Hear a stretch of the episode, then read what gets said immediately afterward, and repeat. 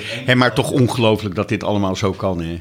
Dat je niet Ja. helemaal voor een Hilversum hoeft of weet ik veel naar een studio, waar dan ook. En het is toch geweldig? Nee, Vind ik echt geweldig. ja. ja, we zitten hier gewoon in de kelder van de Bijkoor.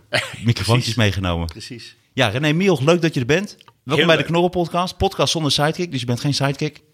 Oh, gelukkig maar. Ja, Ja, dan zou ik me heel anders opstellen. ja? Als je ineens een site... veel nederiger. Nou ja, dan gaat het... eh, het gaat sowieso om jou natuurlijk, maar dan helemaal. Nee, dit is dus dit is een mooi begin. Het gaat 100% om jou, René Mioch. Oh. Je bent natuurlijk gewend jezelf weg te cijferen, want je staat altijd in dienst van de grote sterren. Nu ben jij de grote ster. Oké, nou, gaan we proberen. Hoe voelt dat? Eh, lastig. ja, dat is gewoon niet wat ik doe. Eh, maar het is ook een, een eh, waarschijnlijk is het ook wel een soort van eh, maniertje om eh, het af te houden allemaal. Dus ik heb daar mijn, mijn, eh, mijn vak van gemaakt om zo min mogelijk van mezelf te hoeven te laten zien. Nou, dat is een mooie uitnodiging inderdaad om nu zoveel mogelijk van je te laten zien. Ja, of we kunnen het ook gelijk afsluiten. Dan zijn we de conclusie is getrokken. Ja, nee, we gaan naar deze conclusie werken we ook toe. Oké, heel goed. Ja, dat is wel. Maar dat lijkt me ook raar, want het is voor mij natuurlijk. Kijk, dit is een heel speciaal moment. Want ze zeggen toch hoeveel handshakes je bent verwijderd van mensen. Ik ben nu dus door jou maar één ha- handshake verwijderd van Toet Hollywood. Gewoon de allerbekendste, beroemdste mensen ter wereld. Ja, en dat, dat is natuurlijk nog... Dat het ook is fijn om even je hand vast te houden. Ja, ja, ja, laten we dat nou niet doen. Mensen krijgen een heel raar idee. Ja. Eh, maar dat is zo one handshake away. Ja, dat is. eh, ik geloof dat er zo'n spelletje is hè, met Kev- Kevin Bacon. Eh, dat, dat iedereen uiteindelijk toch weer in relatie staat tot Kevin Bacon. In Amerika is dat, eh, zijn ze dat begonnen. Het is zo grappig om te doen. Eh, dus zeg maar, je noemt iemand in je omgeving en dan ga je kijken hoe ver de lijn is vanaf jou naar die persoon. Nou ja, Hollywood, dan kun je, zijn we al snel thuis. Het is gewoon René Mioch. Ja, ja. Maar en Kevin Bacon heb ik net nog een horror van gekeken. Oh, you Should Have Left. Oh, ja, hij maakt heel veel rotzooi ook. Nou, het, was, het zat tegen rotzooi aan en toch net niet. En Oh. Een beetje wel. Ja. Maar hij was wel ouder geworden en hij heeft ook dingen aan zichzelf laten doen. Ja. Dus hij zag er nog niet helemaal... Ik vond het een beetje weird. Maar hij is nog steeds een goede acteur natuurlijk. Ja, en muzikant, volgens mij doet hij op dit moment meer muziek dan eh, acteren. Ah, oké. Ja. Ja, heel veel acteurs ambiëren dat. Nou, Johnny Depp laatst, die heeft ook een, al heel lang zit hij in een band. Schilderen en muziek is blijkbaar iets wat heel erg dicht bij acteren ligt. Denk maar aan Jeroen Cabé. Ja, prachtig. Ja, dat is alles in een notendop. Die heeft eigenlijk het meeste talent van iedereen ter wereld. Ik vind dat hij goed schildert. Ja.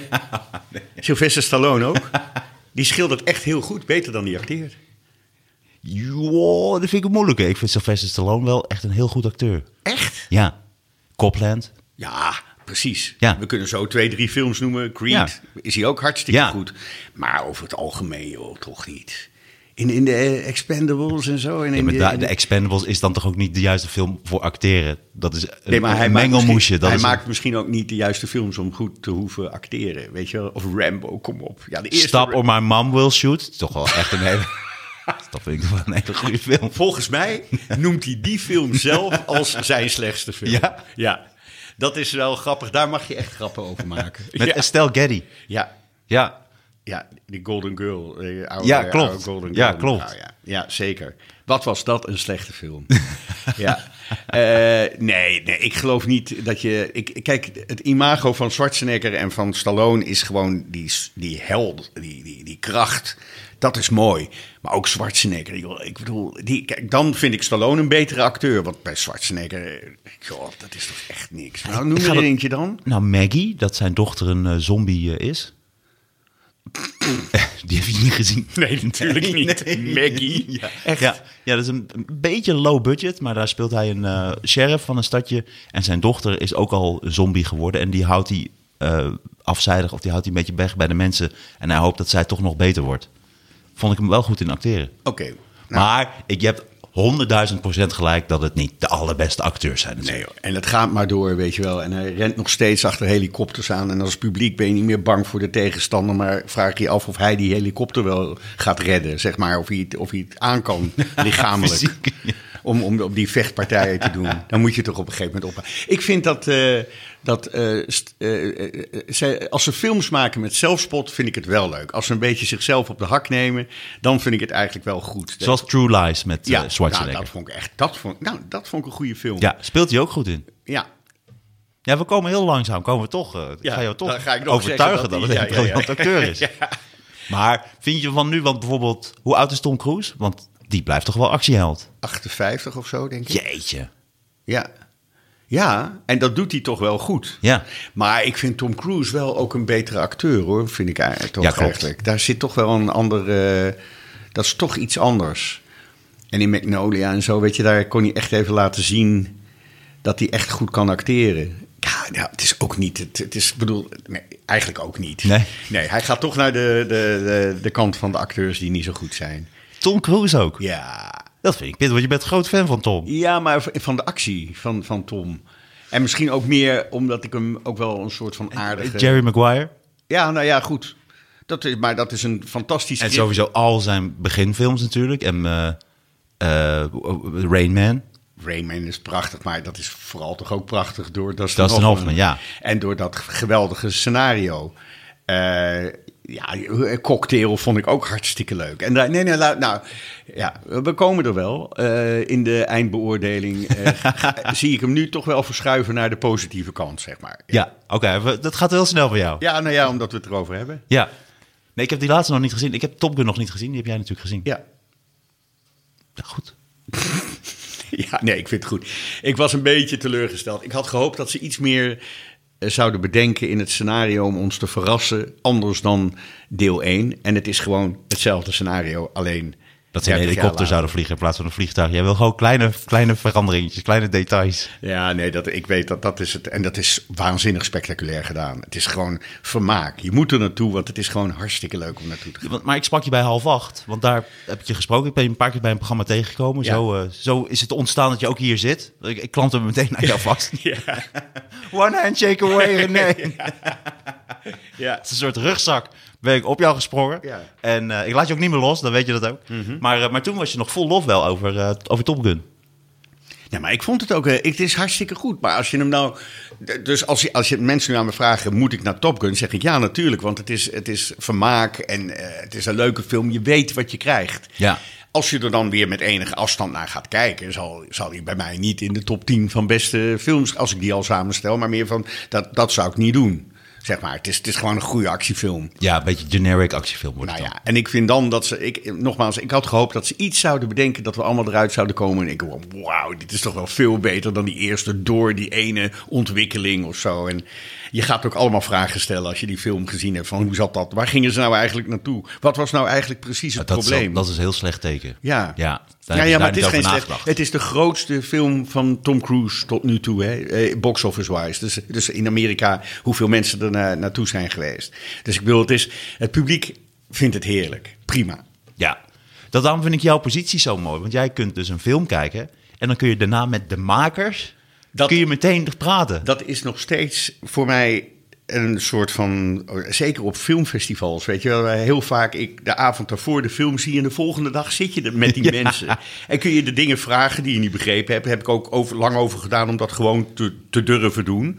Want ik, ik heb echt ontdekt dat, dat zeg maar dat wat ik niet begrijp, dat heel veel mensen dat niet begrijpen. Terwijl mensen komen uit de film, doen ze net alsof ze het allemaal begrepen hebben, weet je wel. Terwijl je toch denkt van, maar hoe zat dat nou, hoe zit dat, dat? Waarom hebben ze die keuzes nou gemaakt? Nou, dat kun je dan vragen aan die makers. Ik geniet daar nog steeds van. Dat vind ik zo ongelooflijk, dat ik dat, dat je... Ja, iedereen wil dat. ja, nou ja, dat kan me voorstellen. En ik, en ik, eh, eh, ik heb daar ook echt eh, na zo'n interview een hele goede dag door. Doordat ik dan weer dat heb kunnen vragen allemaal. Of dat ik denk, wauw, ik zit toch maar even met die of die over die film te praten. En vaak zijn er natuurlijk, als je kijkt in de afgelopen tig jaar dat ik dit doe... zijn films natuurlijk ook klassiekers geworden. en Zo. En daar ben je dan wel op, op een bepaalde manier even bij betrokken geweest. Ja, maar ik denk dat ook met een goede vraag laat je ook zien jouw interesse en jouw liefde voor de film, maar ook je kennis erover. Ja, ik, ik, eh, ik, ik stel liever vragen die eh, betrokkenheid en, en eh, verbazing oproepen. Of, mijn, of dat aantonen dat ik verbaasd ben over van hoe gaan de dingen. Dan dat ik zo nodig moet laten zien wat ik allemaal weet. Dat komt wel, want automatisch ben ik in staat om een vervolgvraag te stellen. En dan te zeggen, maar dat heb je toch alles gedaan in die en die film. Weet je zo, bij wijze van spreken. Maar ik vind het altijd tamelijk irritant... eh, Anders dan Adriaan van Dis, daar vond ik dat altijd geweldig bij. Hoe die, hoe die de meest intellectuele wetenschappers en zo kon interviewen. En dat je ook voelde, wauw, hij weet dat echt. Ja, Stephen Fry. Nou, Stephen Fry, helemaal ook zo iemand. En dan nog met humor ook. En maar wel dat je al denkt van, nou, praat geen onzin, want hij weet het namelijk echt allemaal. Dat vind ik geweldig.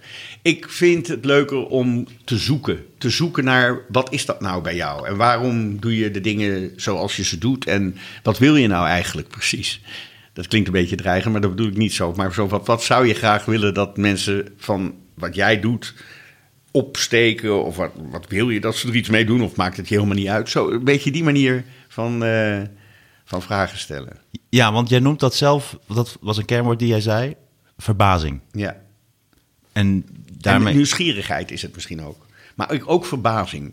En ik, oprechte interesse. Ja, nou ja, ik, ik, ik kan niet anders. En ik denk dat ik dat zeg maar in mijn werk net zo doe als in mijn privéleven of hoe ik in de wereld sta. Dat ik altijd eh, om me heen kijk en vraag, maar wat nou? Weet je, of hoe? En zo. En dat vind ik leuk. En dat krijgt in een interview bijna een soort van therapeutische laag, Ja. eh, lading. Omdat je gewoon gaat uitzoeken van... Je zit met elkaar gewoon een beetje te vroeten in iemands zijn persoonlijkheid. En dat vind ik ook leuk. Ja, en het is ook moeilijk, wat ik bijvoorbeeld moeilijk vind, want ik wil ook heel graag van jou leren hoe je interviewt. Ik vind het ook moeilijk als je dan iemand gaat interviewen en je leest allerlei andere interviews en je leest allerlei feiten en, en dingetjes.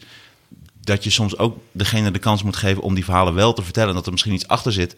Want soms wil je iets meer vragen. Dan heb je al verschillende dingen gelezen en dat weet je. Je weet wat het antwoord is. En dan denk je, oké, ik wil toch iets anders. En dan ga je dat even snel voor iemand invullen. Van nou, je zei een keer dat en dat, bla bla bla. En je, en je, en je vader was het, dus gooi die op. Maar dit en dit en dat. Ja. Eh, en toch moet je mensen die ruimte gunnen. Alleen wat zo moeilijk lijkt me bij jou, is dat je, hebt je hebt vaak die ruimte helemaal niet. Nee. Want je hebt maar 10 minuten soms. Een van mijn slechtste interviews die ik ooit gemaakt heb was met, eh, en dat geeft ook in een theatershow wat ik doe, zit dat ook, met Bette Davis. Dus dat is echt oud Hollywood. Daar was ik heel jong. En ik dacht ook dat je als eh, interviewer moest laten weten dat je gelezen had en dat je alles van iemand weet. Dat was in het begin echt mijn. Ik dacht, ik las alles van iemand als ik ze ging, ging interviewen. En, en dus ik zat daar ook met een soort van. Ze zat bij een tribunaal. Want eh, eh, ik, ik stelde die vragen ook allemaal. En ik was eigenlijk ook net van de middelbare school. Dus ik zat nog in een soort van Engels. Wat, wat allemaal keurig geformuleerd was. Maar echt zo. eh, en dat werkt helemaal niet. En terwijl daar zat een oude vrouw die haar eigen geschiedenis niet meer kende. Eigenlijk ook nog.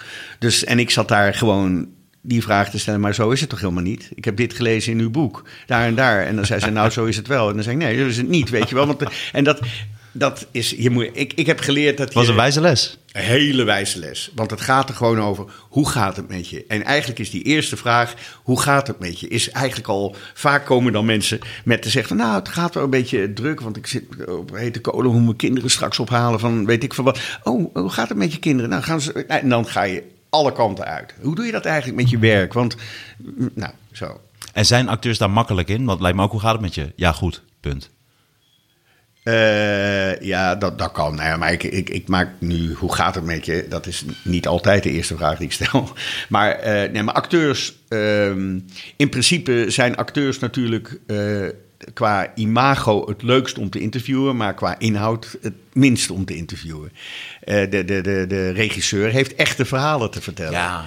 En dus ik vind het altijd prettig als ik eerst de, de regisseur interview. Want dan kan ik daarna gericht bij die acteur vragen naar dingen die. Want acteurs hebben op zich niet zoveel te vertellen. Ik denk dat als ik alle interviews van eh, Kevin Costner achter elkaar zet. dan denk ik dat hij eh, misschien vier zinnen per interview anders zegt. Ja. Want hij is altijd. Ik maak de films die ik zelf graag wil zien.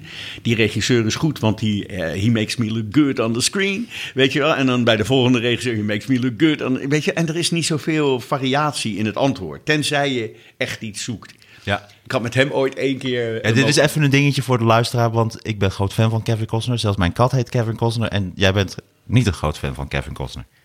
Ehm, ik, ik, ik, nee, niet. Nee hoor. Hij komt voorbij. Hij doet het. eh, jij vond hem het best in de bodyguard, toch? Onder andere, onder andere zei ik daarbij. ja, nee. Ja, het is geen slecht acteur, maar ik ben, dat is niet iemand waar ik fan van zou zijn. Het is geen Sylvester Stallone, dat is eigenlijk wat je, wat je zegt. Nee, dan is het wel een betere acteur. Oké, dat wel. ik ja, ja, ja. Maar, eh, ik, Maar hij treedt veel in herhaling. hij treedt veel in herhaling. Alleen één keer hadden we een heel lastig moment. Maar ik vond hem zelf erg geestig, want ik had het me ook bedacht als eh, lastig moment. Toen zei ik van, goh, je hebt het wel hartstikke druk, want je hebt, eh, zit deze, dit jaar in twee films. Toen zegt hij, twee films? Nee hoor, maar in één. En in dat jaar zat hij ook in die ehm, documentaire oh, die Madonna had eh, gemaakt. En dan komt hij na afloop van eh, een show van haar, komt hij even gedag zeggen. En zij vindt dat helemaal niks. Dus zij doet een soort van leuk tegen hem. En dan loopt hij weg en dan steekt ze echt haar minder, middelvinger op. Ja? Dus dat is echt heel. Dus dat is voor hem helemaal geen leuke herinnering. Dus ik merkte aan hem, dit vindt hij echt een kutvraag. ja. Was je blij. Ik zie je nu weer glunderen. ja, daar moet ik om lachen. Omdat ik het, het was een ongemakkelijk moment. Maar ik had namelijk wel gelijk. Jij glundert heel mooi. Nee, ik denk dat je in het woordenboek het betekenis van het woord glunderen... Ja. zou daar nu een foto van jou oké, oké, oké, oké. Ja. Is dat soms moeilijk om, om je persoonlijke frustratie niet te veel doorheen laten te gaan bij zo'n interview? Want ik denk dat je ten eerste heel geduldig moet zijn. Want het lijkt mij ontzettend veel wachten ook. En dat je heel snel ook, hè, de acteur is te laat en je moet weer wachten en Ja. je bent zo weer een paar uur verder. Ja. En het lijkt me heel moeilijk om dan nog wel relaxed te blijven en vrolijk en dan weer zo Ik een heb een keer, te gaan. eh, ik geloof, vijf uur in Cannes eh, eh, gewacht op eh, Bruce Willis. Hmm. En die, toen hoorde ik van iedereen dat hij tot zeven uur 's ochtends in de bar van het hotel had gezeten. Dus die had gewoon gezopen met allemaal vrienden, prima. Maar daardoor had hij een kater en kwam later. Ja, ik ben dan zo dat ik gewoon aan het begin tegen hem zeg... realiseer je dat ik hier al zes uur op jou zit te wachten? ja. Oh ja, sorry. Ik zeg ja, maar dat is toch echt. We zitten hier bij een festival. Ik heb eh, twaalf interviews op een dag. En zo. En dan, eh, ik dacht, ja, ik ga je toch. Maar dat is, is echt, weet je, die mensen.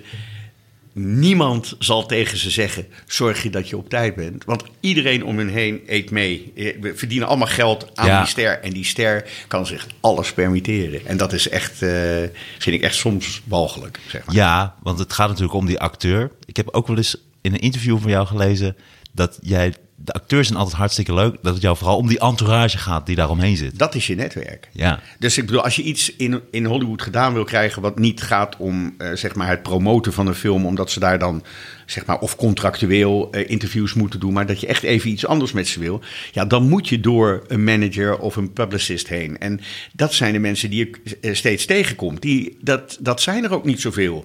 Want eh, de, de manager van Mel Gibson en van Bruce Willis en van Stallone, dat is, dat is allemaal één één bedrijf. En die zie je iedere keer weer. Dus daar ga je mee eten en daar ga je mee een koffie drinken. En vooral met ze praten als je ze niet nodig hebt.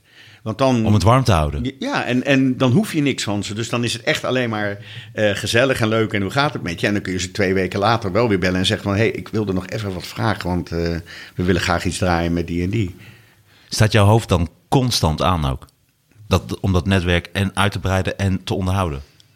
Ja, dat staat wel constant aan. eh, maar dat is ook iets wat bij mij vanzelf gaat. Ik zit, dat is weer die verbazing en die nieuwsgierigheid.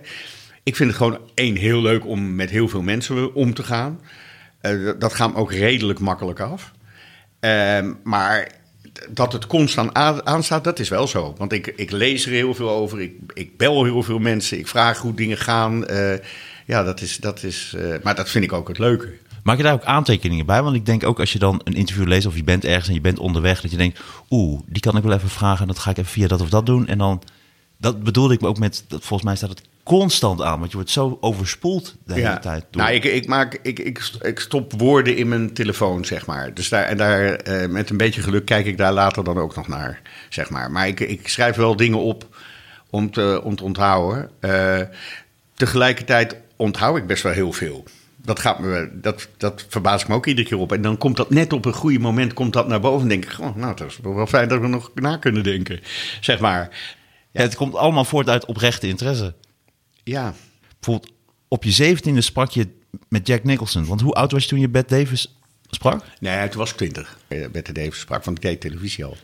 Nee, maar kijk, die, eh, die ontmoeting met Jack Nicholson was voor de ziekenomroep, hè, voor de radio.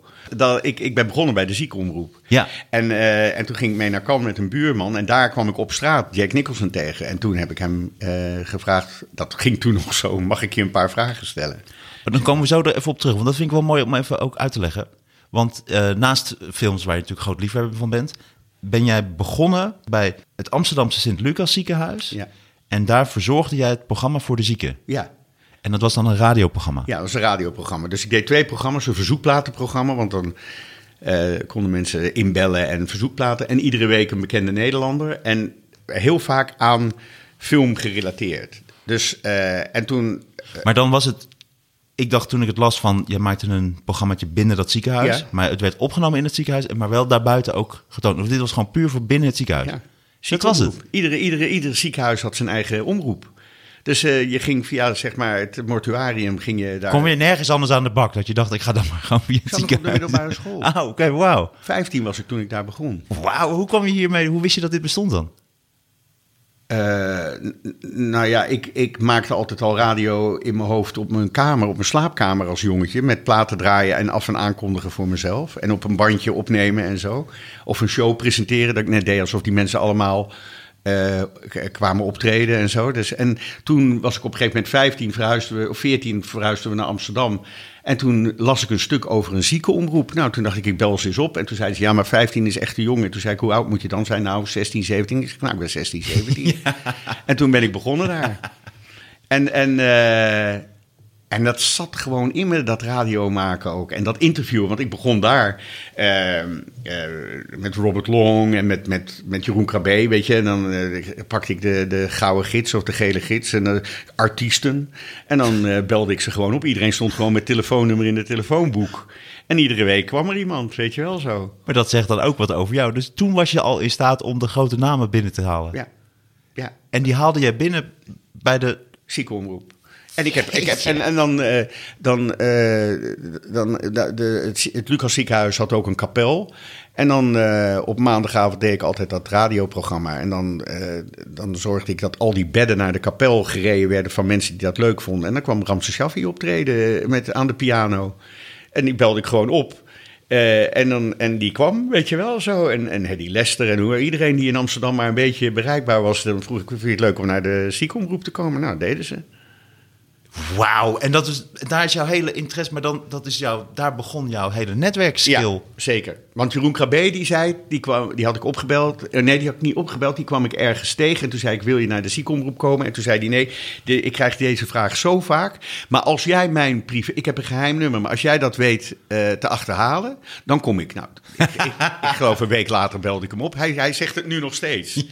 Dat ik hem een week later opbelde. Want ik had gewoon achterhaald wat zijn, wat zijn telefoonnummer was. En hij kwam. Ja. Kun je jezelf dan omschrijven als obsessief, dat je dan daarvoor gaat? Of hoe omschrijf je jou, jou, jouw gedrevenheid? Eh, obsessief. Hmm, Ik weet niet of dat zo is. Eh, ik wil gewoon graag dat het lukt. En eh, ik, ik ga gewoon door totdat het lukt. En dat doe ik nu eigenlijk ook weer met, met het krijgen van interviews als het niet georganiseerd is. Ja, je gaat gewoon. Ik, en ik denk ook altijd, maar dat gaat wel lukken. Dat gaat heus wel lukken. En het lukt uiteindelijk ook wel een keer. En ja, ja, zo'n instelling. Ik vind het zo bijzonder dat je op die manier erin bent gerold. Dat je een, een ziekenhuis omroept voor alleen dat ziekenhuis. En dat je daar dan zoveel aandacht en tijd. Ik denk dat jij dan. Ik denk dat je wel kan zeggen dat jij de beste ziekenhuis omroep DJ was die er ooit is geweest. Nee, dat is helemaal niet waar. Nee, zijn er niet- meerdere Nee, nee, maar je moet niet weten. Als je op een rijtje zet hoeveel mensen er uit de ziekenomroep komen. die later gewoon bij de radio zijn gaan werken. En, eh, ja. Maar Dit is een hele nieuwe wereld voor Oh mij. ja? Ik denk dat André van Duin met de ziekenomroep is begonnen om er iemand te noemen. Ja, met al zijn dingetjes. Maar zo zijn er echt. eh, de, de, de, de meeste presentatoren hebben allemaal een ziekenhuisomroep. Of, of daarna een, eh, eh, een piratenstation of zo, waar je dan aan de bak komt, zeg maar. En kijk, en toen heb ik bij- die ziekenomroep heb ik eh, ehm, eh, Mathilde Willink, dat was een, een, een, vrouw die een beetje in de society, de, de vrouw van, van de schilder Willink. En op de avond voordat zij doodging, heb ik haar geïnterviewd. En dat interview is in Hilversum terechtgekomen. En daardoor heb ik mensen in Hilversum leren kennen en ben ik in Hilversum aan het werk gegaan. En toen, uh, dus vanuit de ziekenomroep, toen had ik een buurman die een bioscoop had. En ik ging voor de ziekenomroep naar persvoorstellingen, want dan mocht je gratis naar de bioscoop. En ineens stond diezelfde man van de movies in Amsterdam bij mijn ouders naast in de tuin. En die had een hele schuur daarachter met allemaal 16 mm films. Met, met van Fellini en van Godard en van Truffaut en de, zeg maar alle klassiekers. Dus iedere zaterdag leende ik van hem een 16 mm projector. En zaten mijn ouders en ik naar die films te kijken. Want dat vond ik geweldig. En toen zei die buurman van, als je zo van film houdt... wij gaan naar het filmfestival van Cannes. En we gaan met de auto, we hebben een appartement. Als je mee wil, ga je mee. Dus toen heb ik de bandrecorder van de ziekenomroep meegenomen... En ik heb me daar overal voorgesteld als Dutch radio. En er was geen Dutch radio. En zo heb ik, ik heb toen, mijn eerste interview met Mel Gibson was voor Dutch Radio, wetende de ziekenomroep van het Lucas ziekenhuis. ja. Wauw, en, en, dus, en dan in die periode sprak je ook Jack Nicholson? Ja, ja. En, dan, en, dan, uh, en toen heb ik uh, Hans van Willigenburg opgebeld. Ook Hans van Willigenburg heb je ook gesproken? Nou ja, die heb ik opgebeld en gezegd... joh, ik heb al die interviews, had ik eerst gevraagd aan de ziekenomroep... mag ik dat uh, doen? Ja, dat mocht ik doen. Dus toen dan gooide ik, ging er een film uit... en daar had ik dan in Cannes interviews gedaan. Gooide ik het bandje door de brievenbus bij Hans van Willigenburg. Hij knipte mijn vragen eruit en deed net alsof hij zelf die interviews had gedaan. En betaalde me 250 gulden.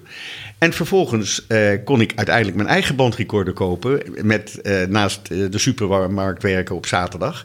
En toen ben ik het volgend jaar gewoon op eigen kosten naar Cannes gegaan. En afgelopen jaar was dus de veertigste keer dat ik uh, naar het filmfestival van Cannes ging. Wauw.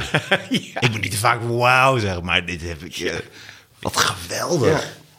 Maar daarom is het ook met, ook met zoveel passie. Je hebt dat nooit verloren. Je bent daar zo precies op diezelfde manier ingegaan. En ik heb ook nog nooit wat anders gedaan. Dat is ook zo. Ik doe dit eigenlijk al vanaf mijn vijftiende.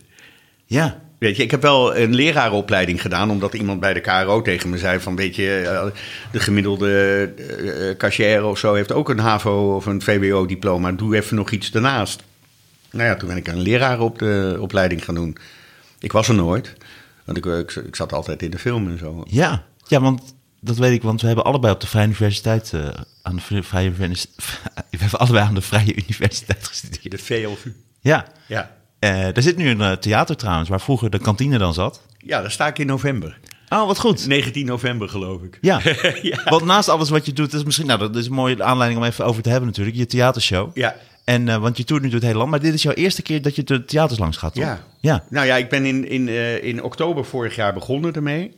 En, uh, René Mioch, films en sterren in het theater. Ja. Ja, dus dat is, en dat is heel grappig. Dat is uh, tenminste leuk om te doen. Ik, ik, ik, ik wist helemaal niet hoe dat zou gaan allemaal. Maar ik dacht, ja, de vraag kwam eigenlijk vanuit de theaters. Um, om ook andere dingen te doen, zeg maar, aan, aan verschillende mensen. Dus um, uh, André Kuipers, die dan over de maan praat. En Fred van Leer over kleding. En nou, René Mioch over uh, film. Illuster rijtje. Ja. Ja, nou, ik schaam me nergens voor. nee, nee, ik, denk, ik denk André alleen. ja. Maar, um, en dat is gewoon echt heel erg leuk. Om, ik, vind het zelf, ik sta zelf te genieten van de oude fragmenten die je kan laten zien. Want het is gewoon hartstikke leuk. Ik bedoel, los van het feit dat ik het zelf gemaakt heb, is het gewoon heel leuk om te kijken naar. Meryl Streep of naar, naar, naar El Pacino of De Niro of, of nou ja, wie er dan allemaal voorbij komen. En ik ga iedere keer weer terug in mijn archief. En ik heb de afgelopen vrijdag moest ik nog weer even ergens iets doen. En toen dacht ik, laat ik even iets opzoeken. En toen kwam ik ineens iets tegen met Randy Newman. Hartstikke leuk. Was helemaal vergeten dat ik dat ook nog gedaan had. Weet je wel zo. En dat... Want je laat daar interviews zien. Oh, stukjes die jij hebt gemaakt. Ja, ja, ja. Wat laat je dan bijvoorbeeld zien van Meryl Streep?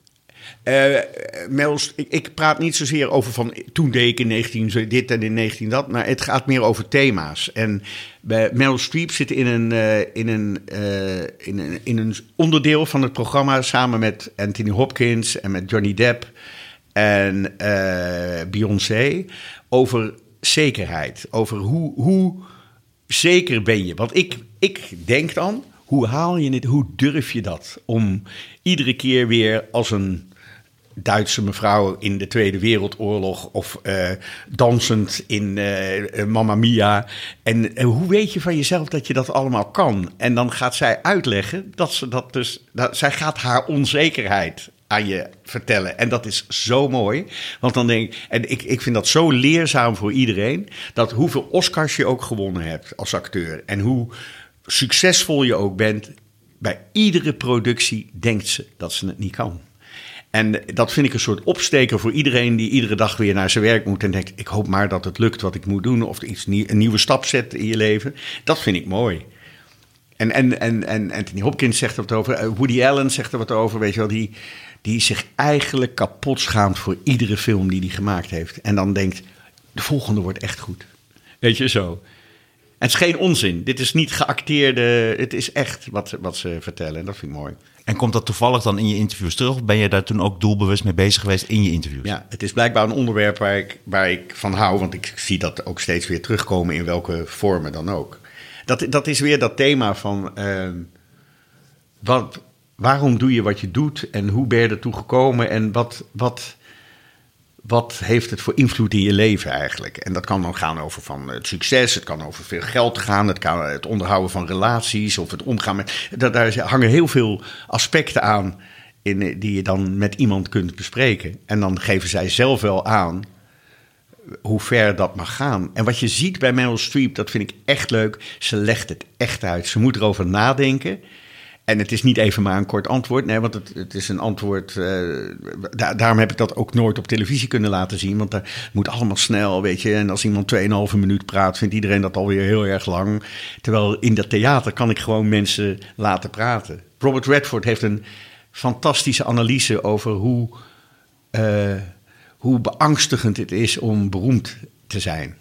En wat dat met je doet. En als je niet, als je niet goed oplet, overkomt je dat en word je geen leuker mens. En dat is zo mooi als je hem dat hoort vertellen. Nou, dat vind ik mooie dingen. Dat is ook ontzettend mooi. Wat, maar dan ben ik natuurlijk ben ik ontzettend benieuwd. Maar ja, dat moeten we dan dus in jouw theatershow zien. Ja, ja. Het is wel goede, je maakt een goede cliffhangers en uh, goede ja. promo. Oh ja, heel goed. Heel interessant. En dat ondersteun je dan ook met beeldmateriaal, wat we ook nooit eerder hebben gezien. Want nee, je hoeft dan niet te knippen in die interviews. Nee, Nee, precies. Ja, en, dus, en sommige dingen heb ik, heb ik wel, heb je wel gezien, misschien als je toen keek. Want er komen heel veel mensen naartoe die ook met een soort van nostalgie.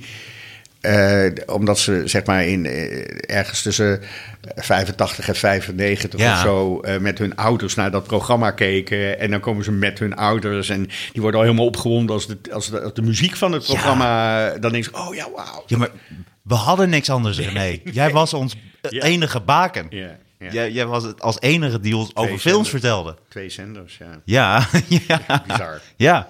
En want nu is het overal en alles. Dus ja. soms is het ook zelfs moeilijk om niet uh, spoilers of dingen te horen. Ja. Dat maakt ook film kijken heel anders. En ook zeg maar het filmprogramma op zich wordt anders. Want iedereen haalt zijn, zijn informatie nu overal vandaan. Ja. Het zit in het journaal, het zit in, in de talkshows, het zit in, de, in, in nieuwsuur. Het, en, en, weten acteurs en actrices inmiddels van... oh, dat is René Miak of uh, oh, René Migol. Uh, dat ze een ander beeld... dat ze weten van... oh, dat is toch altijd een ander interview... of dat is een leuke gast.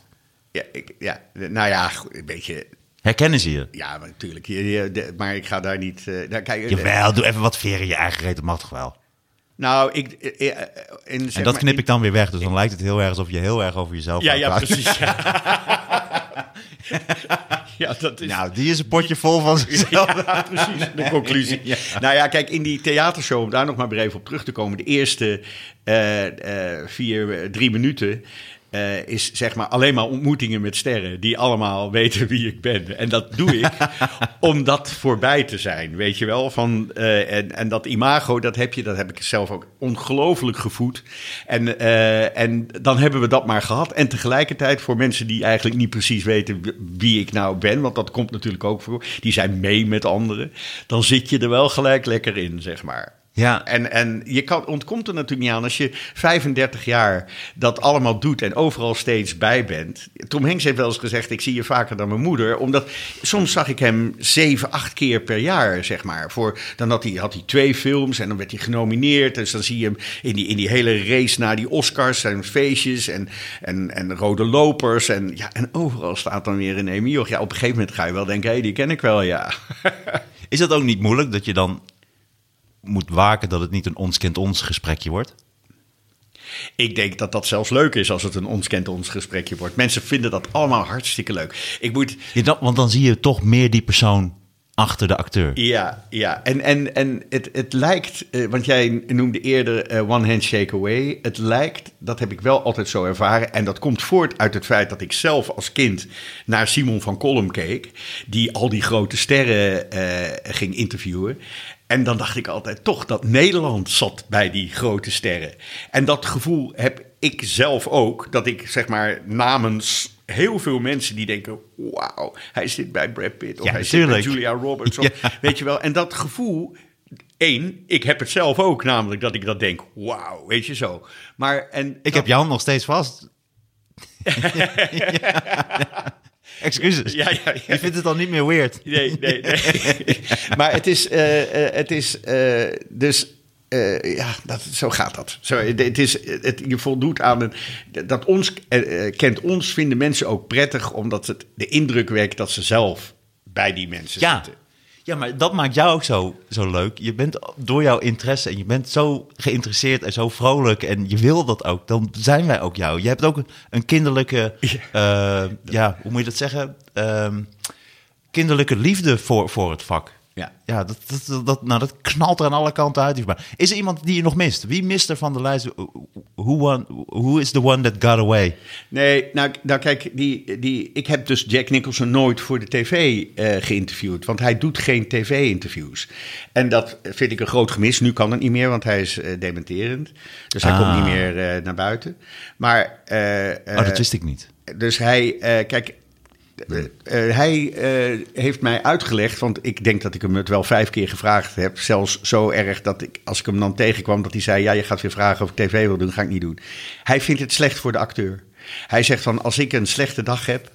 Ja, en, ik, en ik zit ongezellig te doen in jouw interview. Dan hebben mensen de eerste tien minuten van mijn nieuwe film. denken ze dat is een hele zagrijnige, nare man. Daarom doet hij geen tv. Hij vindt dat slecht voor de acteur. Ja, dat is een interessante gedachtegang. Ik denk namelijk dat hij gelijk heeft. Ik denk dat hij ook gelijk heeft. Alleen, ik zeg het nooit hardop, want anders gaat niemand meer interviews doen. Jij zou het laatste die dat zou promoten. Ja. René Mioch verknalt eigen carrière.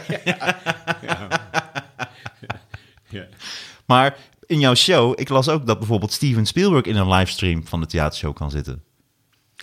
Ja, daar heb ik... ik, ik Spijt van dat je dat gezegd hebt. nee, nee, nee. Het is, een, het is iets wat ik denk dat ik ooit nog ga doen. Ah, Eh, en ik, ik denk altijd dat wat ik te vertellen heb niet, goed, niet genoeg is. Dus ik pro- probeer altijd anderen erbij te halen, Ja. gasten, weet je wel. Tot ja, misschien is het ook wel leuk om straks even je telefoon op de speaker aan te sluiten. En dat we gewoon even lukraak eh wat nummers kunnen bellen en zo. En kijken wie die dan opneemt qua beroemde mensen in Hollywood. Ik zie jou meteen denken. Nee, ik dacht, waar ga je... jou, Nee, maar dat... eh, ik zag jou meteen denken van, nee, dat gaan we niet doen, denk ik. Nee, dat is precies wat ik dacht. Maar ik dacht, nou ja, weet je, als je zo je luisteraars vast wil houden. Ja, ja. Nou, ik denk, ja, maar dat ben ik persoonlijk. Ik denk als Brad Pitt in de podcast zou zitten, ik denk dat dat wel helpt, ja. Ik, denk, denk dat dat qua, Ik denk qua luistercijfers wel redelijk omhoog gaan. Ja.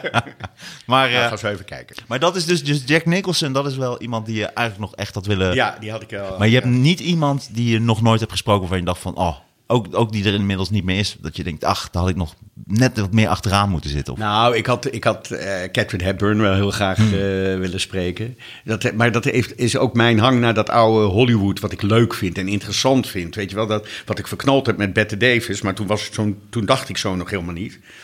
Die periode van in de jaren. Kijk, Bette Davis won haar eerste Oscar in 1936. Of, ja, of 32 en 36, als ze had er twee gewonnen. Eh, dat, die hele filmwereld zag er toen anders uit. Nou, daar ben ik wel geïnteresseerd naar. Wat we daar eigenlijk van kunnen leren. Dat studiosysteem. En of dat nu nog anders is. Dat gaat een beetje te ver nu, denk ik. Maar meer van dat, dat vind ik leuk. Die oude, oude eh, echte, echte Hollywoodsterren. Ja, dat, eh, dat, dat vind ik leuk. Maar ook toen film nog magisch was, waar je echt heen ging, zonder dat je nu alles thuis hebt, mis je dat ook. Het is veel te toegankelijk eigenlijk geworden. Ja, maar ik vind film nog steeds iets waar je heen gaat. En ik zal ook altijd blijven eh, roepen dat je vooral naar de bioscoop moet gaan. Want ik, ik bedoel, ik heb natuurlijk ook mijn systeem thuis en, en je streamers en weet ik wat. En dat maakt het alleen maar, denk ik uiteindelijk, nog toegankelijker voor mensen. En iedereen heeft, is straks ineens een filmkenner, want ze zien nog veel meer films dan ze ooit eh, eh, zagen. En daardoor wordt de interesse in film, denk ik, uiteindelijk groter. En is het dus geen bedreiging, maar is het een verrijking eh, hoe we nu met film omgaan. Maar ik denk dat het voor iedereen nog steeds een te gekke ervaring is om naar de bioscoop te gaan. Maar ik zie wel aan je dat je had het wel geweldig gevonden in de jaren 50 en 60 bij die rode lopers te staan. en in die... ja. En, dat, en ik, zie, ik kijk ook wel eens naar het oude materiaal van Simon van Kolm, weet je. En die heeft dan Hitchcock en die heeft al die, eh, dat, ja, dat, en Fellini, weet je, zo van wauw. Nou, nu heb ik Fellini ook wel één keer ontmoet. Eh, en Kurosawa, nou ja, dat- allemaal van dat soort helden. En ik vraag me af of die er nog, nog zijn. Spielberg is natuurlijk groot, maar zoals, zoals Quentin Tarantino. ja, dat is, dat is, dat is een, een, een, dat is misschien een goeie. Dan, Laatste der Mohikanen, zie je dat bijna? Ja, zo, zo. Want het is, eh, hij staat gelijk voor een genre. En we weten allemaal gelijk een Quentin Tarantino film. Hij is ook zo'n voorbeeld, weet je wel. Hij Ja. werkte in een, in een videotheek Ja. en er zat al die bizarre, rare eh, Oost-Europese en Aziatische films te kijken. Waardoor hij een, een kennis heeft van films. Maakt dan een film waar hij heel veel geld mee verdient en komt dan naar Amsterdam en gaat hier eh, Pulp Fiction zitten schrijven. Wat ik, eh, want hij zou op wereldreis gaan, toch? Het is allemaal zo geweldig. Ja, want jij vertelde mij, hij heeft hier in Hotel American in een hotelkamer. Nee, nee, hij had een appartement hier. Hij heeft hier drie maanden gewoond. Eh, met het geld van Reservoir Dogs zou hij een wereldreis gaan maken. En hij is niet Ah. verder gekomen dan Amsterdam, waar hij begonnen is. En hij zat hier gewoon, eh, ging hij in Tuschinski naar de, naar de film en zo. En, en schreef Pulp Fiction, wat daarna natuurlijk zijn grootste film eh, werd. Die heeft hij hier in Amsterdam geschreven. Ja, daardoor zitten er ook allemaal Nederlandse die referenties, associaties. ja, ja. Ah. Over patat en mayonaise. ja, ja, ja. ja. They dip hem in mayonaise. Ja, ja, ja. All the way. Ja, ja. Wauw. Ja. Wel mooi. Reservoir Dogs hoort bij mijn debiele lijstje van films die ik over de twintig keer heb gezien. Echt? Ja, helaas. Maar jij houdt van films keer op keer weer kijken. Hè? Ja. Want jij hebt, eh, ik- je hebt meerdere films waarvan je Ja, zegt, nou, die heb ik al dertig keer. Of die heb ik al. Ja. Weet je, ja. Ja, we hebben... Ik weet met mijn technicus, wij houden heel erg van eten en films.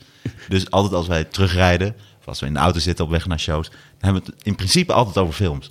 En toen zijn we een keer begonnen met een lijstje te maken welke films we het vaakst hebben gezien. En dat werd een beetje gênant. Want toen kwamen we van de een op andere film dat, oh my god, die heb ik meer dan tien keer gezien. En die heb ik gewoon twintig keer gezien. Komt ook een beetje dat je aan het zappen bent s'avonds of je bent moe. En er komt een film langs, bijvoorbeeld Pulp Fiction. Als die op tv langskomt, zelfs met reclames. Dus zelfs als er ellenlange reclames ertussen zitten, kijk ik hem alsnog. Omdat je denkt, oh, zo dadelijk komt die scène. Dan kijk ik toch nog wel even die scène. En dan kijk ik die scène. En je zit er helemaal in. En je ontdekt weer iets anders. Je ontdekt weer een ander zinnetje. Weer een bepaalde houding. Iets op de achtergrond. Iets wat terugkomt.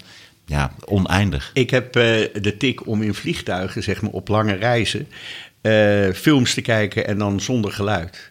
Dus dat je, eh, die, die ik dan al gezien heb, maar dat je dus alleen maar kijkt naar het beeld en dus je weet waar het over gaat. En dat vind ik ook altijd een, een, een, weer een nieuwe ontdekking. Want dan kijk je echt anders naar een film. Ja, Zeg na- maar. na- dan kijk je ook naar compositie en naar Bij wijze van spreken, ja. Ja. Of gewoon, ja, ander, andere ervaring is dat. Niet dat iedereen nu gelijk films zonder geluid moet gaan bekijken. Maar het is meer, het is zo bijzonder dat je...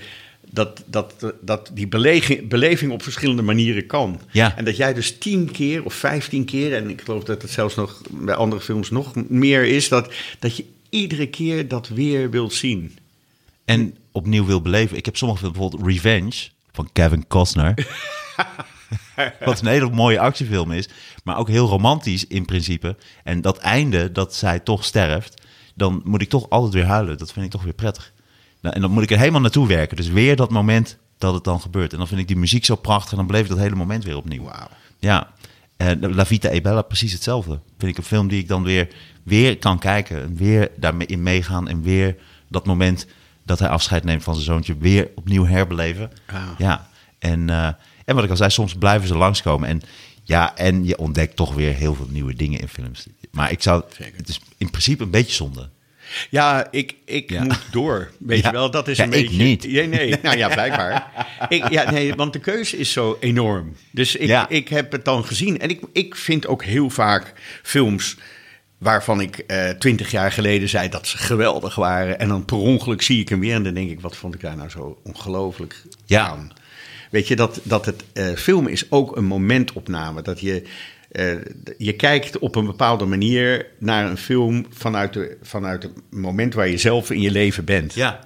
Ja, ik merk ook, wat ik ook leuk vind, zeker als je weer een nieuw vriendinnetje krijgt of je komt mensen, dan vind ik het ook leuk om bepaalde films mee te kijken, omdat ik dan zo graag iemand heeft die film niet gezien en dan wat kunnen we en dan oh dat is een goede film en dan vind ik het ook prettig hoe diegene die film weer ervaart en dan vind ik het ook weer leuk om zo'n film opnieuw te kijken en dan oh dan komt ze dadelijk dat kijken wat diegene daarvan vindt en ja dat, dat is ook dat, ik weet niet dat heb ik ook Ja, nee, dat, ik kan me dat heel goed voorstellen. Ik vind het altijd leuk om eh, nieuwe films te kijken. Ja. Dus dan te zeggen van, eh, of, ja, die, Wel- dat welke, te film, delen. welke film heb je het vaakst gezien? Welke film heb ik het vaakst gezien? Komt ook een beetje bij trouwens hoe dat idee kwam bij ons in de auto. Dat was ook omdat we... Vroeger had je de videorecorders natuurlijk. En had je ook een bepaald... Je had dan een aantal videobanden. Dus als er dan niks te doen was, bijvoorbeeld Die Hard 2... heb ik bijvoorbeeld 40 keer gezien. Want die hadden we dan op video. En die keken we dan heel vaak. Toevallig heb ik Die Hard 1 wel vaak gezien, Ja. denk ik. Ja, ik vond dat zo spectaculair. Geweldig. En het komt ook omdat ik bij een van de, van de key scènes in die film heb ik op de set gestaan. Jan de Bond was de cameraman van die film. Er komt op een gegeven moment gaan ze met helikopters door een straat heel laag. Daar in dat gebouw zitten ze allemaal op kerstavond natuurlijk. Met, met- met- Volgens mij Nakatomi Plaza heet ja, dat. eh. ja, het bestaat, hè? Het is er gewoon. Het is niet, niet fake. Eh, en eh, toen kregen ze 20 minuten de tijd om die scène op te nemen. Dus eh, die, die helikopters mochten zo laag over de straat. Ik geloof met 18 camera's gedraaid. En Jan was daar de, de, de, de, de regisseur, of de cameraman, maar eigenlijk de regisseur van dat, van dat stukje. Geweldig. Nou, die scène heb ik echt heel vaak gekeken, maar ik vond die film sowieso. Maar wat goed. spannend, dat is toch ook gaaf, hè? Wat voor een climaxen er zich bevinden in zo'n film, in, Ja. in het maakproces. Want je hebt 20 minuten, dus die scène moet goed zijn. Ja. Je moet, alles moet kloppen. Ja. Wat een spanning moet er op die set zijn geweest. Ik geloof dat ze drie keer konden ze voorbij komen, zeg maar. Ja. Ja, nee, dat was heel spannend. Ja. Maar, iedereen vond het ook spectaculair. Dan wil je ook niet dat jij net op de achtergrond stond met je bekertje koffie. Oh, kut. Oh, I'm sorry. Ja. En dan Jan de. Bond als ehm, eh, cameraman. Was dat zijn eerste grote project? Nee, dat denk ik niet. Hoe kwam je in contact met hem? Hoe, hoe, hoe is die? Want dat is toch wel apart, namelijk dat wij in Nederland ook niet zo heel goed zijn in heldenverering. We hebben natuurlijk geweldige mensen aan het werk in, in, in die internationaal bekend. Paul Verhoeven, Jan de Bond. En uh, nou, daar hebben we natuurlijk acteurs, Rutger Hauer en uh, Famke Jansen. Michiel Huisman, die nu uh, in steeds grotere Zeker. films terechtkomt. Zijn we daar zo? We zijn daar niet echt heel goed in, hè? Omdat die heldenverering. Nee, dat denk ik ook. Ik, en ik weet dat dat voor heel veel eh, eh, voor acteurs heel prettig is dat wij zo eh, terughoudend zijn. Dat vinden ze ook leuk hier in Nederland om te komen. Dat ze gewoon naar de bijenkorf kunnen. Weet je wel, Ford weet ik dat hij altijd leuk vond om hier naar de bijenkorf te gaan, omdat niemand reageerde. Er zijn ook acteurs die er gek van worden. En als ze hier zijn, eh, vragen of je fans wil regelen, omdat ze er niet tegen kunnen dat ze niet herkend worden als ze over straat gaan. Vond het zo mooi dat een keer bij het Amstel Hotel komt Steven Spielberg aan, komen twee jongetjes aanlopen en die kijken en die zeggen, oh Steven Spielberg en lopen gewoon door. In Amerika zouden mensen helemaal gek worden. Ik heb een keer met, met, uh, met uh, Coppola en Kevin Costner, uh, ja kijk, dat is terugkerend, die waren op het Leidseplein en, en ik was daar met Kevin Costner en toen komt Coppola aanlopen, die was naar de, naar de opera geweest. Die mensen gingen elkaar omhelzen midden op het Leidseplein en niemand reageerde. Echt niemand. Ik dacht ik, hoe kan het? In Amerika zou dat zo, ja, ja, dat vind ik, vind ik ook wel leuk hoor, dat Nederlanders zo ja. zijn. Ja, en nu zou dat ook niet meer kunnen. Ook in Nederland, dan staat ook iedereen met zijn mobiel eromheen Tuurlijk, natuurlijk. Iedereen is nu aan het filmen. tuurlijk, Daar word je zeker. ook helemaal knettergek van. Ja. Maar dat soort grote namen allemaal. Ik vind het ook nog leuk, we moeten zo dadelijk even terugkomen nog op jouw eh, ziekenhuisomroep. Ehm, maar zou je mij kunnen zeggen, als je dat soort grote mensen allemaal interviewt, wat zijn de do's en don'ts? Nou, in principe is eh, er zijn niet zoveel don'ts. Ze zeggen altijd geen persoonlijke vragen. Terwijl zij zelf als eerste een persoonlijke antwoord geven, zeg maar. Dus je moet je daar... Kijk, als je erop uit bent op roddel en op narigheid... ja, dat is, dat is een soort van... eh, protocol wat je beter niet kunt doen. Aan de andere kant... Dat is een kaart die je nooit speelt ook. Nee. En nooit hebt gespeeld. Nee.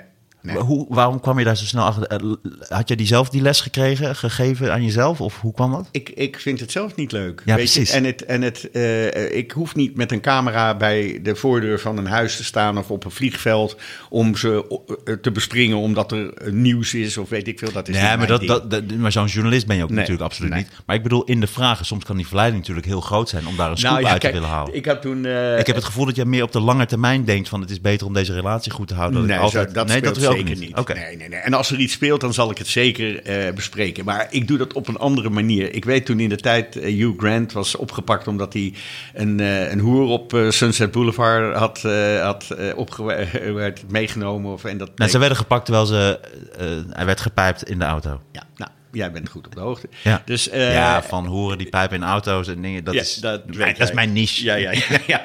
Dus dan, en toen ging ik hem interviewen. En dat was niet zo lang daarna. En, eh, maar dan maak ik er een grap van. Dus dan zeg ik tegen hem, moeten we het er nog over hebben? En dan zegt hij, nee, we hoeven het er niet over te, te hebben. En dan op de helft van het interview zeg ik van...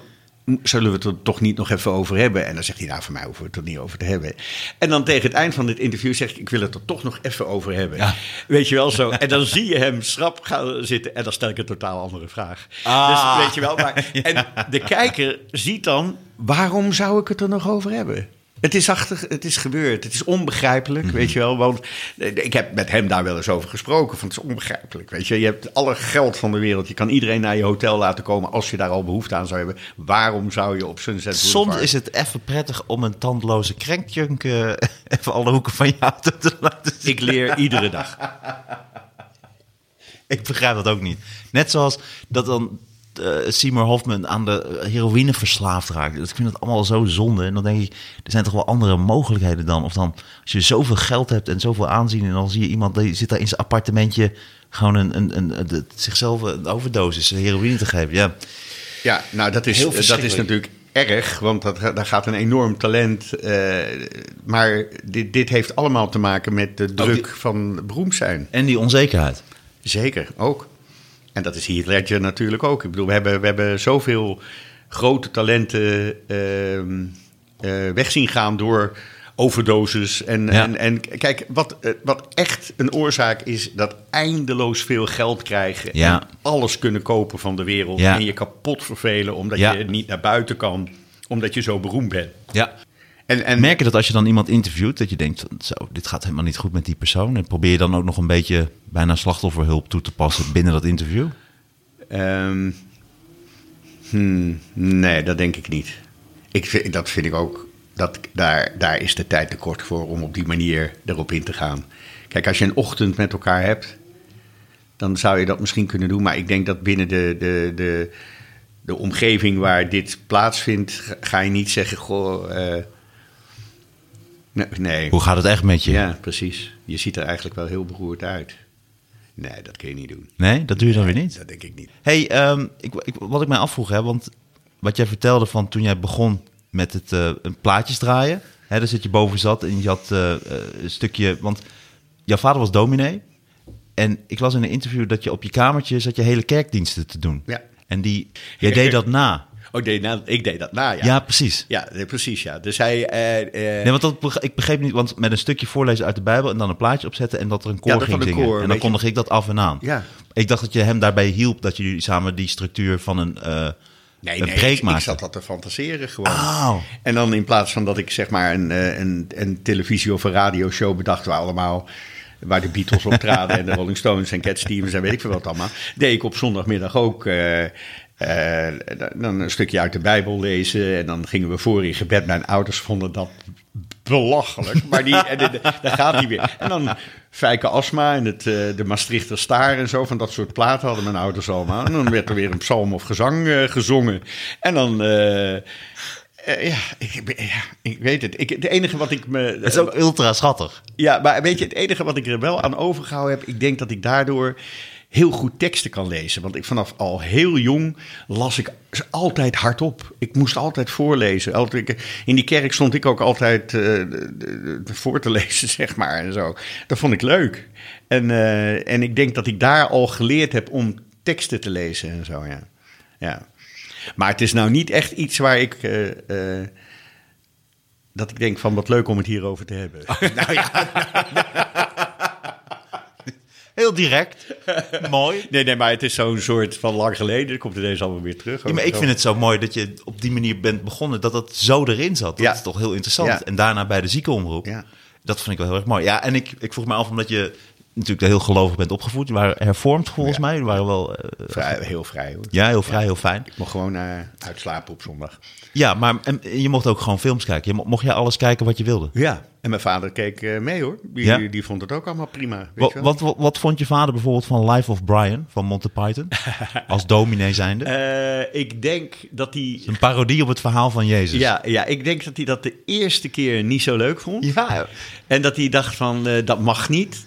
En ik heb hem er later wel om zien lachen ook, om die, eh, om die scènes. Maar ik, ik denk dat de eerste keer dat, eh, dat dat niet goed viel, nee. Die hebben jullie samen gekeken? Ja, ja. Had jij hem gehuurd of hoe kwam je aan die film? Ja, of ik, ik, ik had hem denk ik gewoon eh, in die tijd deed ik natuurlijk alweer dingen. Dus je kreeg die dingen allemaal toegestuurd. En ik vond dat leuk om hun die, die film te laten zien. Ja, natuurlijk.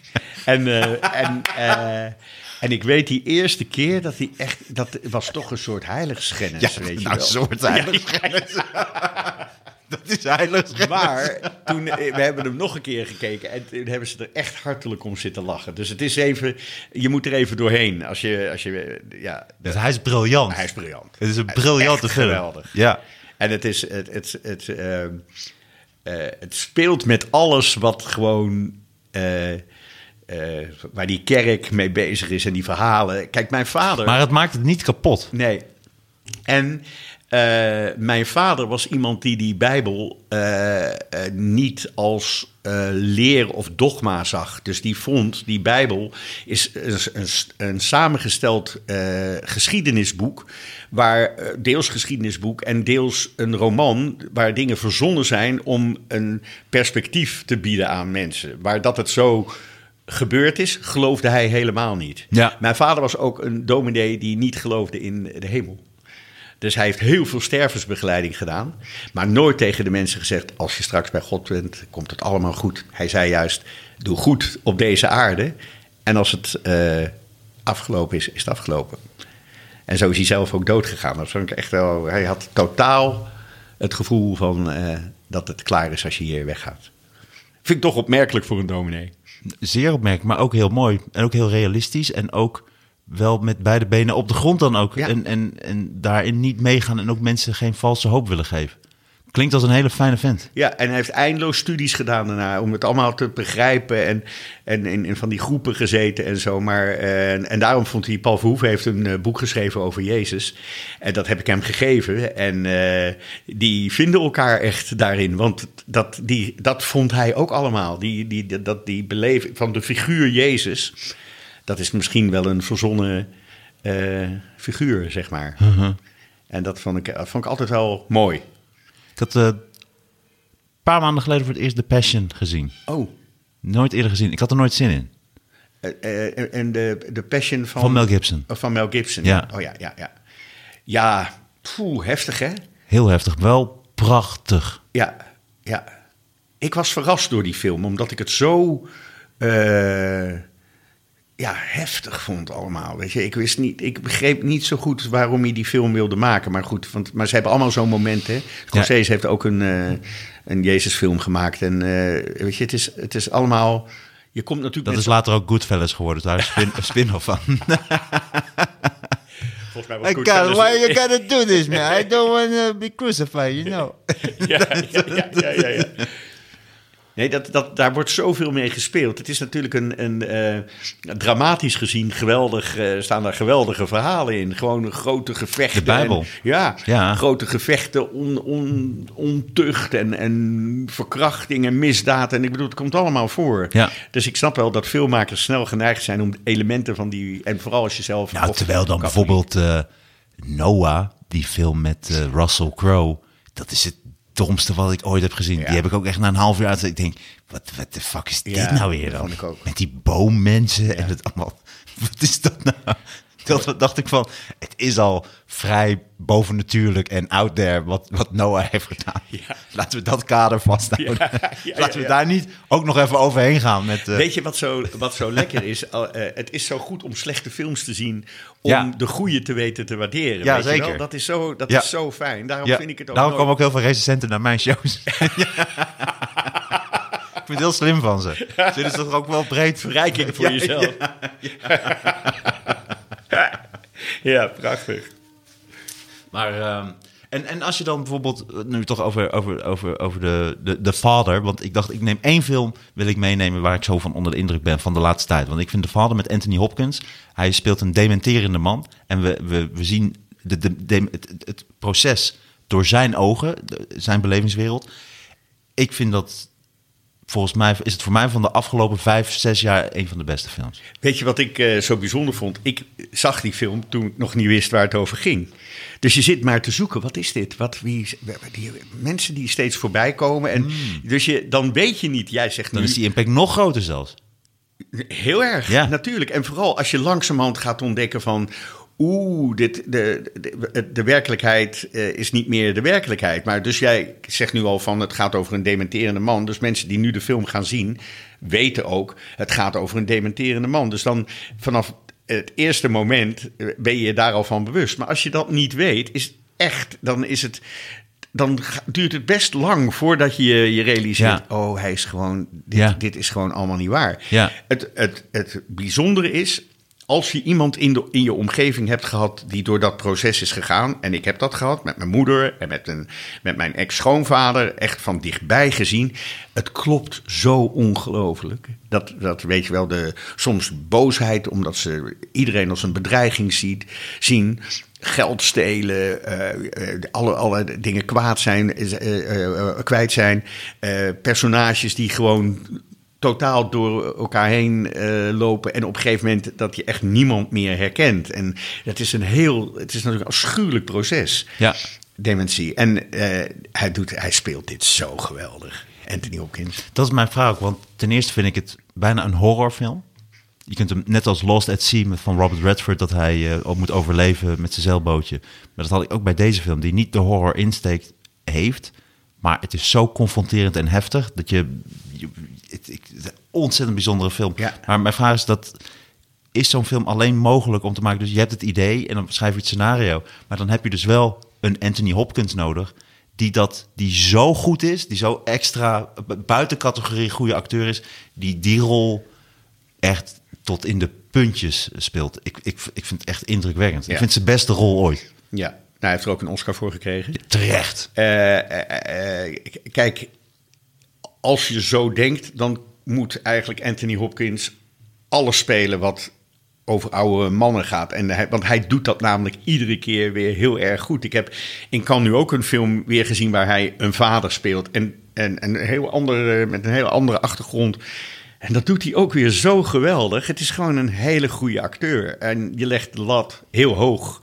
Eh, als je, denk ik, hem wilt hebben voor, voor en, en, waarom hij dan ja zegt tegen zo'n scenario. Eh, ik denk dat het, dat het begint met een waanzinnig scenario. En dat is de vader. Eh, Weet je, dus het is zo goed geschreven. Maar heeft hij dan al, wat, weet je, heb je dat soort informatie? Weet je dat? Is dat dan al niet geschreven met het beeld van dat Anthony Hopkins hem gaat spelen? Volgens mij was het een toneelstuk. Dus het is, het is, het is ook in Nederland eh, gespeeld op, de, op toneel. Dus eh, het is niet geschreven voor Anthony Hopkins. Nee, hij is gewoon gecast en heel goed. Nou, maar wel als, het als ze de filmbewerking gaan maken. Dus als ze het, het een filmscript van gaan maken. Waarschijnlijk wel. En hij zal wel dat theaterstuk ook gezien hebben en zo. Weet je wel? Dat, eh, dat- ja. Staat hij op eenzame hoogte, Anthony Hopkins? Wie, wie zou je daarbij scharen? Dus, er zijn verschillende soorten acteurs. Ik vind, ik vind, Wat voor een soort acteur is hij dan? Ik vind hem altijd eh, een beetje theatraal.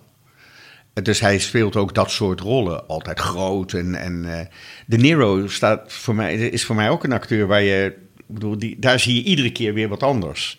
Daar zie je eh, ontroering, je ziet geweld, je ziet eh, passie, je ziet, weet je wel zo. Maar dat is dat, dat, en heel genuanceerd hoe hij zijn rollen kiest. Want hij zit heel vaak in een slechte film, maar is hij wel heel erg goed, weet Ja. je wel zo. Eh, en dat vind ik, eh, vind ik deels eh, van Meryl Streep ook. Ik weet dat dat bij heel veel mensen geen populaire opmerking is, maar ik vind Meryl Streep... Waarom niet? Nou, er zijn heel veel mensen die een hekel hebben aan Meryl Streep. Nou, dat kan me bijna niet voorstellen. Net toch is het zo? Ja? ja Waarom dat- dan? Nou ja, gewoon, die kunnen er niet tegen. Omdat ze met haar accentjes en met haar eh, eh, zuchten en weet ik veel. Er zit daar, maar ik ga dat niet zeggen, want anders ga je zo naar haar kijken. En dat moet je niet doen, want je moet van de genieten. Dit zijn ze geweldig. Ja, dat vind ik, Ik ook. kan me niet voorstellen dat iemand Meryl Streep... Daar zou ik niet eens mee verder willen praten ook. Nou, Ik heb met Kevin Costner zit ik namelijk op het randje. En dat is omdat ik je heel erg respecteer. We zitten op het randje, maar zijn helemaal prima. Maar over dan Meryl Streep, dat lijkt me toch weinig eh, discussie over mogelijk. Ik, ik ben het met je eens, maar ik weet dat ze er zijn. Hmm. Ja, ja.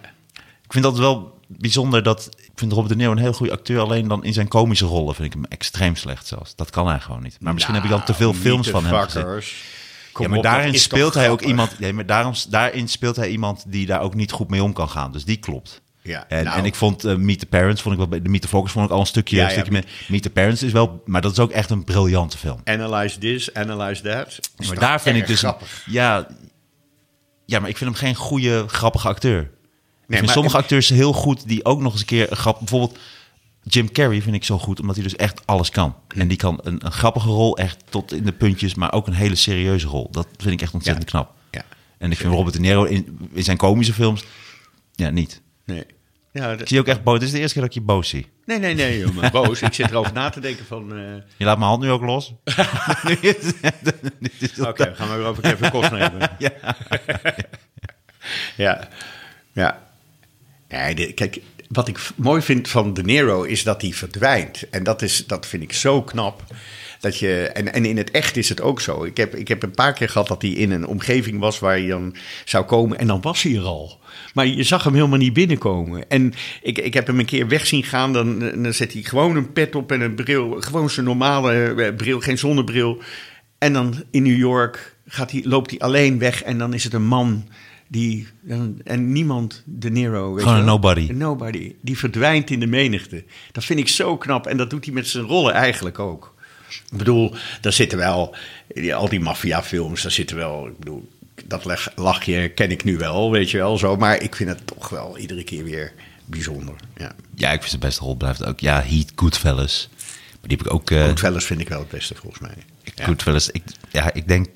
Ik denk dat ik die ook 30 keer heb gezien. Je hebt niet veel films nodig. Je ziet gewoon alles 30 keer. Het is echt erg, hè? Nou ja. ja. het is niet erg. Ik vind het eh, bijzonder. ja. Ik heb Ja. hem laatst weer gekeken ook. Ja, weer Goodfellas- helemaal. Goodfellas heb ik ook wel een aantal keren gezien hoor. Ja, The Godfather heb ik wel vaak gezien. Ja, ook ontzettend vaak. Eh, zelfs, zelfs een beetje in jouw straatje praten. eh Dances with Wolves heb ik wel vaker gezien. Heel mooie film met Kevin ja. Costner. Ja, ja. Die zag ik ook voor het eerst in de bioscoop. nou, die moet je in de bioscoop Ja, zien. maar vond ik wel heftig, want ik was toen heel jong nog. Vond het ook echt ontzettend mooi. Nou wil ik iets vragen, maar dat weet ik niet meer. Want bijvoorbeeld, oh ja, dat wou ik zeggen. Dat wou ik eens vergeten. Want ik ben enorm Rutger Hauer fan. Jij ook. Eh, een van de allerbeste acteurs die we, die we gehad. Maar ik was doodsbang voor hem. Want jij bent opgegroeid met Rutger Hauer. Met eh, Ivanhoe, of wat was het? De, Floris. Floris. Ja, maar, en ik ben opgegroeid toen ik nog heel jong was met Rutger Hauer als de hitchhiker. Oh, The Hitcher. De Hitcher, ja. Ja, de En Hitcher. dat was mijn eerste ervaring met Rutger Hauer. Dat, dus ik, wat, wat was hij in die film goed? doodeng. Echt. Wat is dat een enge film? Ja. En hij heeft toch dat daarna niet meer op diezelfde manier gedaan. Hij vond de Hitcher ook heel Blade Runner was hij ook wel een groot, maar mooi dat is cycle ervoor, hè? achter. Oh, die, Blade Runner zat Ja, voor The ja, Hitcher. ja, ah, zeker, oké. Zeker. Eh, want dat is eigenlijk zijn doorbraak in eh, Hollywood geweest. Ehm, en Nighthawk met Sylvester Stallone. Heb je die ooit gezien met Michelle Absoluut. Pfeiffer? En, dat is eh, over die modellen die worden vermoord en alles. Oh, ja, ja, Ja. ja. ik, ik, ik hou ook. Die is trouwens ook, die wordt ook nog best wel veel herhaald nog Ja. steeds. Dat is met die. Maar welke film was dat dan ook weer? Met Michelle Pfeiffer en eh, Matthew Broderick. Nou, maakt niet uit. Eh, maar hij heeft veel, veel films gemaakt. Waar Rutger Hauer in zit. Ja. Is dat niet dat hij die blinde man speelt? Nee, dat is ook een goede film. Ja.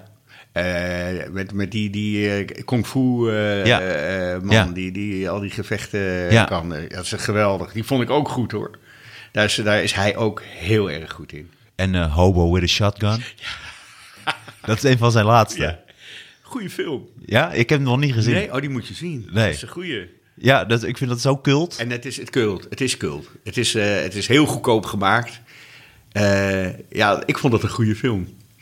Ja, nee, maar kijk, kijk hij heeft... eh, hij zei altijd dat hij strategische keuzes maakte. Dus hij, hij, eh, hij deed dan weer zo'n film. En dat deed hij omdat hij hoopte dat hij dan daarmee weer op een andere, eh, in een andere omgeving zou komen of zo. Maar, maar hij, hij was natuurlijk op een gegeven moment de koning van de videotheek. Want die, die films die kwamen helemaal niet meer in de bioscoop. En, en dan was ik in Amerika en dan bij Tower Records was ook. En dan stond daar groot weer Rutger Hauer. Want hij was een grote ster. Hij was in Amerika ook echt een grote ster. Door zijn films in de bioscoop, maar zeker ook door wat er op video allemaal uitkwam. En ik vond hem altijd eh, eh, onvoorspelbaar. In het, eh, ook in het echt. Gewoon in, in hoe die, hoe die zou doen en hoe die, hoe die zou praten. Of als je hem tegenkwam in wat voor stemming die was en zo. En dat, dat vond ik altijd leuk. Vond ik altijd leuk. Onvoorspelbaar. En vond je het ook leuk als jij er was? Want we hebben ook Nederlanders onder elkaar. Zeker, zeker. En je moet niet, je moet niet eh, onderschatten trouwens hoe vaak... eh, hij was niet zoveel in L.A. Hè? Dus hij had daar wel een huis en zo dan ook weer niet. Maar hij ging altijd... Hij had een, een eh, telefoonservice, een mevrouw die de telefoon opnam... En dan werd, werd hij weer gevraagd om naar een casting te komen. En dan eh, kan hij morgen komen, want we zijn aan het casten. Nee, morgen kan niet. Overmorgen, ja, dat kan wel. En dan stapte hij gewoon op het vliegtuig hier in Nederland en dan was hij er. Maar die, hij, was, hij, hij was meer in Friesland dan in, eh, in Amerika. Tenzij hij die moest draaien natuurlijk, ja. Hoe vaak heb jij hem geïnterviewd? Oh. Nou, hoe vaak? In, de, in de, al die jaren echt heel vaak. Heel vaak. Dan weer in Cannes, omdat hij in Cannes was. En dan weer bij, bij een première of naar een set, eh, filmset gegaan. Het is, ik heb, hij is wel, hoort wel bij, denk ik, eh, de acteurs die ik het meest geïnterviewd heb. Ja. En ik vind hem ook bij de acteurs passen gewoon wereldwijd die ik heel erg goed vond. Ja. Gewoon zonder of dat het een Zeker. Nederlander is, zonder het eh, nationalisme wat dan op de onderhoek Nee, zeker. En hij werd ook al omgewaardeerd. Ik bedoel, hij zat ook in de film van George Clooney die hij regisseerde. En dat was alleen maar uit, eh, uit, eh, uit respect voor, voor wie hij Welke film was dat? Die George Clooney heeft geregisseerd waar Rutger Hauer in Ja. zit. ja. En, eh, en eh, ja, ik, ik moet even lezen want ik, een televisieproducer die een dubbel leven heeft. In zijn vrije tijd was hij CIA-huurmoordenaar Ah, ja, ja, ja. in het eh, IJzeren Gordijn. Is, dat, is die ook niet in zwart-wit?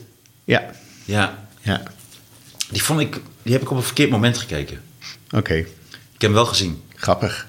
Ehm, ja, ik vond hem dus ook niet grappig. Nee, nee, maar grappig Nee, nee, dat je hem wel ja, gezien hebt. Ja, ja, ja 100 procent. Ja. Nee, omdat eh, ik vond het idee zo mooi. Hij speelt dan zo'n dubbelspion. Ja. En die gaat, hij, hij gaat die dubbelspion coachen. Ja. Ja, vond ik Ja. heel interessant. Ja, Oh, is dat niet Confessions of a Dangerous Mind, als ik het nu even... ja precies. We hebben net een half uur lopen zoeken. We hebben hem, hij is eruit gekomen. ja, ja, ja. Maar, Ja. eh, ah, oké. En dat is die waar Michelle Pfeiffer en Matthew Broderick zitten ook in. Nee. Oh, dat is weer die andere. Nee, nee, nee. Dit is, dit is eh, een door George Clooney geregisseerde film. Waar Rutger Hauer in zit. Ja, Daar hadden we het over. Ja. Zijn er meer van dat soort mensen in Nederland? Van die, Ik zit even te denken. van die pareltjes? Ehm, ik vind over het algemeen best wel goede acteurs hoor in Nederland. Dus, eh, en iedere keer is er wel weer een, eh, een, eh, iemand die, die je niet verwacht en dan zijn ze er ineens. Nou, ik vond, eh, hoe heet ze ook alweer? Hanna Hoek? Hoekstra? Nee, die in The Blade Runner, die remake. Nee, Sylvia Hoeks. Sylvia Hoeks. Ja, die is heel goed. Ja. Die is heel goed. Hanna Hoekstra komt er nu ineens bij mij uit. Vind ik namelijk ook een hele goede actrice. Mhm. Er zijn ook allemaal nog lekker eh, jong, dus daar kunnen we maar. Maar Sylvia Hoeks maakt eh, carrière hoor, want die doet, doet best wel veel in het eh, buitenland nu. Als, als dat al een graadmeter is. Maar die, ik denk dat zij nu wel de meest succesvolle Nederlandse actrice is in het buitenland. Want kijk, Carice heeft natuurlijk Game of Thrones gedaan, maar daar horen we nu eigenlijk ook niet zoveel meer van. Eh Alina Rijn is natuurlijk nu, heeft een film geregisseerd. Die, eh, Ik ben heel benieuwd. Een horror. Een horrorfilm, ja. Heb je die gezien? Nee, Ja, want jij houdt niet van horror. Nee, maar ik ga hem wel zien hoor. Ja. En, ik, en het betekent niet dat ik ze niet zie, hè, maar het is niet mijn favoriete eh, genre. Maar eh, de reacties zijn volgens mij goed. Nee, heel zo, goed eh, zelfs. ja, Ja. ja. Dus wat trouwens grappig, dat, daar wou ik nog even op terugkomen. Jouw horror, eh, ja, dat je er niet zo van houdt. Toen jij die eh, eh, ziekenhuisomroep had, Ja. Namen jullie op in een bepaalde ruimte. Ja. Waardoor jij en ook je gasten moesten door het mortuarium. Ja. En daar lagen soms nog mensen opgebaard. ja, nee, onder een laken eh, in bed klaar om eh, eh, zeg maar gewassen te worden en de ijskast in te gaan. en dat was echt. luguber. Dus daar liepen jouw gasten langs? Ja, ja, en dan zei ik maar niks. Want ik dacht van, het is toch ook een beetje een rare ontvangst. Maar andere mensen die, die voelden het wel. En bovendien stond er ook het bordje mortuarium die kant heen. En je had dan dat gast, Jan Wolkers, Peter Faber, Jeroen Krabbe. Ja. Die haalde je allemaal daar naar binnen. Ja, ja. Leuk toch? Ik vond dat echt geweldig. En dan mochten mensen bellen met vragen. En dan, eh, soms duurde dat wel twee uur. Ja, dat was echt, eh, echt leuk. Leuk programma. Ik vond het echt heel, heel leuk. Ik vond het ook leuk je gesproken te hebben. Ik vond het ook Ja, ik kan leuk. je nog duizend dingen doorvragen. Ik vind het zo ongelooflijk wat een filmgek jij bent. Dat is echt Ja. wel zo leuk. Moet je ja, iets mee doen. Ja, eigenlijk wel. Ja, Nee, echt serieus. ja. Want je hebt ook echt de kennis. Ik bedoel, ik, ik, ik sta me daar helemaal niet op voor. Weet je, van de, een soort van encyclopedische kennis van film. Die zijn er namelijk echt. Ik moet toch altijd dingen wel even opzoeken. En dan komt het wel weer terug over wat ik van de film vond en zo. Maar jij weet echt nog. Maar ja, als je alles twintig keer kijkt. Sommige wel. het wel. Ja. ja, ik hou heel erg van momenten. Ik ben natuurlijk ook heel visueel, ook in mijn comedy. Dus dat is ook heel filmisch. Daarom word ik ook vaak gevraagd om bijvoorbeeld of voor filmscripts of wat dan ook ja. dingen toe te voegen. Maar dat is, ja, ik zou dat heel, heel graag willen. Ik heb wel heel veel goede ideeën ook. En, eh, Maar dan is het dus eigenlijk gewoon eh, een, een goede eh, creatieve partner zoeken die dat. Ja. nou ja, ik moet iemand vinden die één handshake away is van Steven Spielberg.